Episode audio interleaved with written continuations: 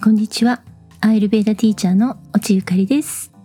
さて、前回の更新から半年以上経ってしまいました。皆さん、更新が滞っていてどうもすみませんでした。実は前回の更新直後に私はたくさんの人とのお別れをしちゃったんですね。仕事仲間の訃報が3件、友人の自殺による訃報が1件、悲しい知らせがわずか一月の間に立て続けに届いちゃったんです。これはね、かなりショックでした。そしてそのショックがまだ消えないうちにですね、私の父の既得と訃報が届いちゃったんです。私の父は95歳と高齢だったので、近いうちにこの日が来るなっていうのは、まあ覚悟はしていたんですけれども、いざその日が来てしまうと、まあやっぱりね、ショックはすっごく大きくて、かなりね、がっくりとね、来てしまったんですね。しかも、死因は病死でも老衰でもなくて事故死だったからです。まあ、事故死っていうのもね、老人には起きてしまうようなことなんですけれども、とはいえ、急にそういう風になってしまうわけで、なかなか心の整理っていうのがどうしてもこうつきにくいっていうそういうことがあったんですね。で大変なことっていうのはまあ悲しいかな続くもので父のね訃報の2週間後に夫がね緊急入院しちゃったんですね。私の夫は糖尿病で今年の春にも検査入院を、ま、2週間ほどしていたんですね。なんですが今回はですね足の怪我が悪化してしまって足首から下を切除するかもしれないっていう大変なものだったんです。幸い足の怪我はエソしてしまった部分のみ切除して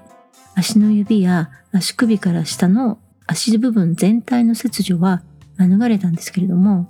それでもまあ3週間ぐらいね入院をしていて退院後も足のケアやリハビリをまあ私が自宅でずっと見ていたっていうところがあったので、まあなかなかね、ポッドキャストの更新ができないでいました。私は過去にたくさんの経験をしてきて、かなりタフな方なんですけれども、さすがにね、こういうことが立て続けに起きてしまうと、まあ、私も人の子というかね、私自身も、まああんまり若くないっていうのもありますから、結構ね弱ってきちゃったんですね。まあでも自分の身に起きる全てのことっていうのは必ず意味があると思っています。大切な人との別れも家族のケアも悲しいとか辛いっていうようなそういうことを経験したことで改めて自分にとっての愛情とは何かとか大事なことは何だったのかそして幸せっていうのはどういう状態のことを言うのかということを改めてね考えることができました。人は不幸ということや辛くて悲しいっていうことを体験しなければ幸せや嬉しい楽しいということを理解できません。アイルベーダではこの世界にあるものには対になる質というものがあるというふうに説いています。それが10組20種のグナと呼ばれるものです。グナというのは質という意味です。重たいと軽い、冷たいと熱いというように必ずそれと反対の性質を持ったものがあります。まあね、東洋医学ではね、陰陽っていう風に必ず A と B 対になるものがセットになって一つであるっていう考え方がありますよね。まあ基本的にそれとほぼ同じです。そしてこれは先ほども言いましたが重たいという感覚がなければ軽いという感覚はありえないからです。重たいがなければ軽いということはわからないわけですよね。そしてこれは人間の感情にも当てはまります。嫌いだ受け付けたくないという気持ちは好きだ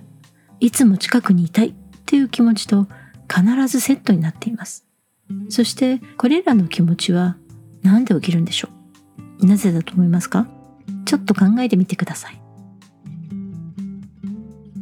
それは私たちが経験によって生み出した概念から来るものです。概念というのは、これはこういうものであるという個人的な認識のことです。もっとざっくりとした言い方をしてしまうと、思い込みとも言います。個人的な経験は子供の時の環境からの影響も大きいです。親とのコミュニケーションは特に大きく影響を与えてきます。何を与えられてどういった世界観の刷り込みが行われたのか。これは倫理観や価値観というものにも影響を与えます。何が正しく善であるか、何が間違っていて悪となるのか。もちろん価値観は成長していく過程でどんどん変わっていきます。それは新しい体験をし続けるからです。でも根本にあるものは一番最初の刷り込みをなかなか変化させることはできないんですね。そしてそれが概念を作り出すからです。例えば、リンゴを想像してください。と言ったら、あなたはどんなリンゴを想像しますか？丸くて、赤くて、野球のボールぐらいの大きさって感じですか？でも、人によっては、リンゴって聞いたら、薄緑色のリンゴや黄色色のものや、上だけ赤くて、下が少し緑がかっているとか、大きさも手のひらにすっぽり収まる大きさだったり、茎に葉っぱがついているものだったり、思い浮かぶものは似ていたとしても100%同じではありません。これもその人にとっての経験から生み出される概念からの影響です。この概念、思い込みというものを変えることはなかなか大変です。なぜなら、その人の考えの根本を変えなければならないからです。すべての生き物は自分の考えや行動を変化させることが得意ではありません。むしろ変化させることには拒否反応を起こします。そのぐらい最初の刷り込みは大きな影響力を持っているからです。人は快適なことから覚えていきます。快適なことは命の危険を感じずに済むので受け入れやすいからです。そして快適に行ってきたことがレベルを上げていくと簡単には実行できなくなっていきます。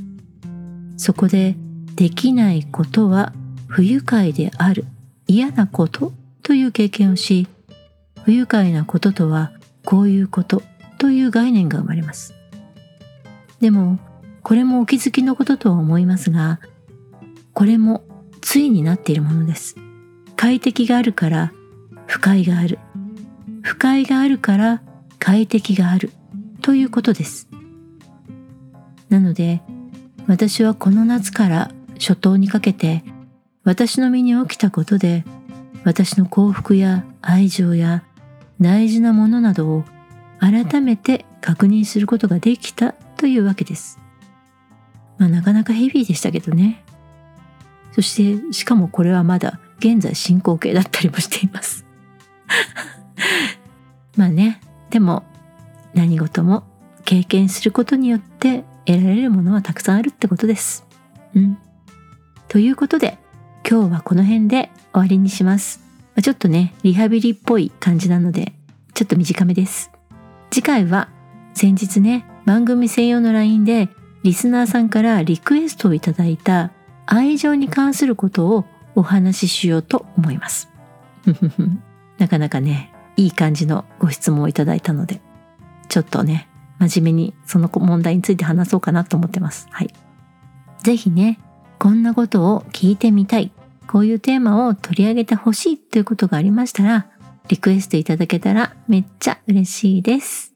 それから、ずっとね、やるやる詐欺をしまくっているオンラインサロンなんですけれども、来年2023年には必ず始めたいと思ってます。はい。予定としては4月スタートとね、まあ考えているんですけど、まああの、一応ね、予定は見て、いやいや、そんなこと言っちゃいけないのか。はい。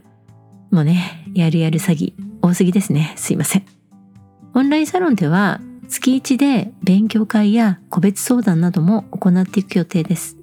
まあね、どういうコンテンツにしていくのか、しっかりこの年末年始、あの、きちんとね、去年から考えていたことはいっぱいあったんですけど、まあなかなかちょっとうまくまとまらなかったので、このねお休みの時にしっかり考えて皆さんになんかこうあなんかオンラインサロン入ってよかったなっていうそういうところにねしたいと思ってるのでどうぞ楽しみに待っていてください。ということで今日も最後まで放送を聞いてくださってありがとうございます。また私のモノローグやアイルベーダのエピソードを聞きに来てもらえたら嬉しいです。それではまた次回の放送でお会いしましょう。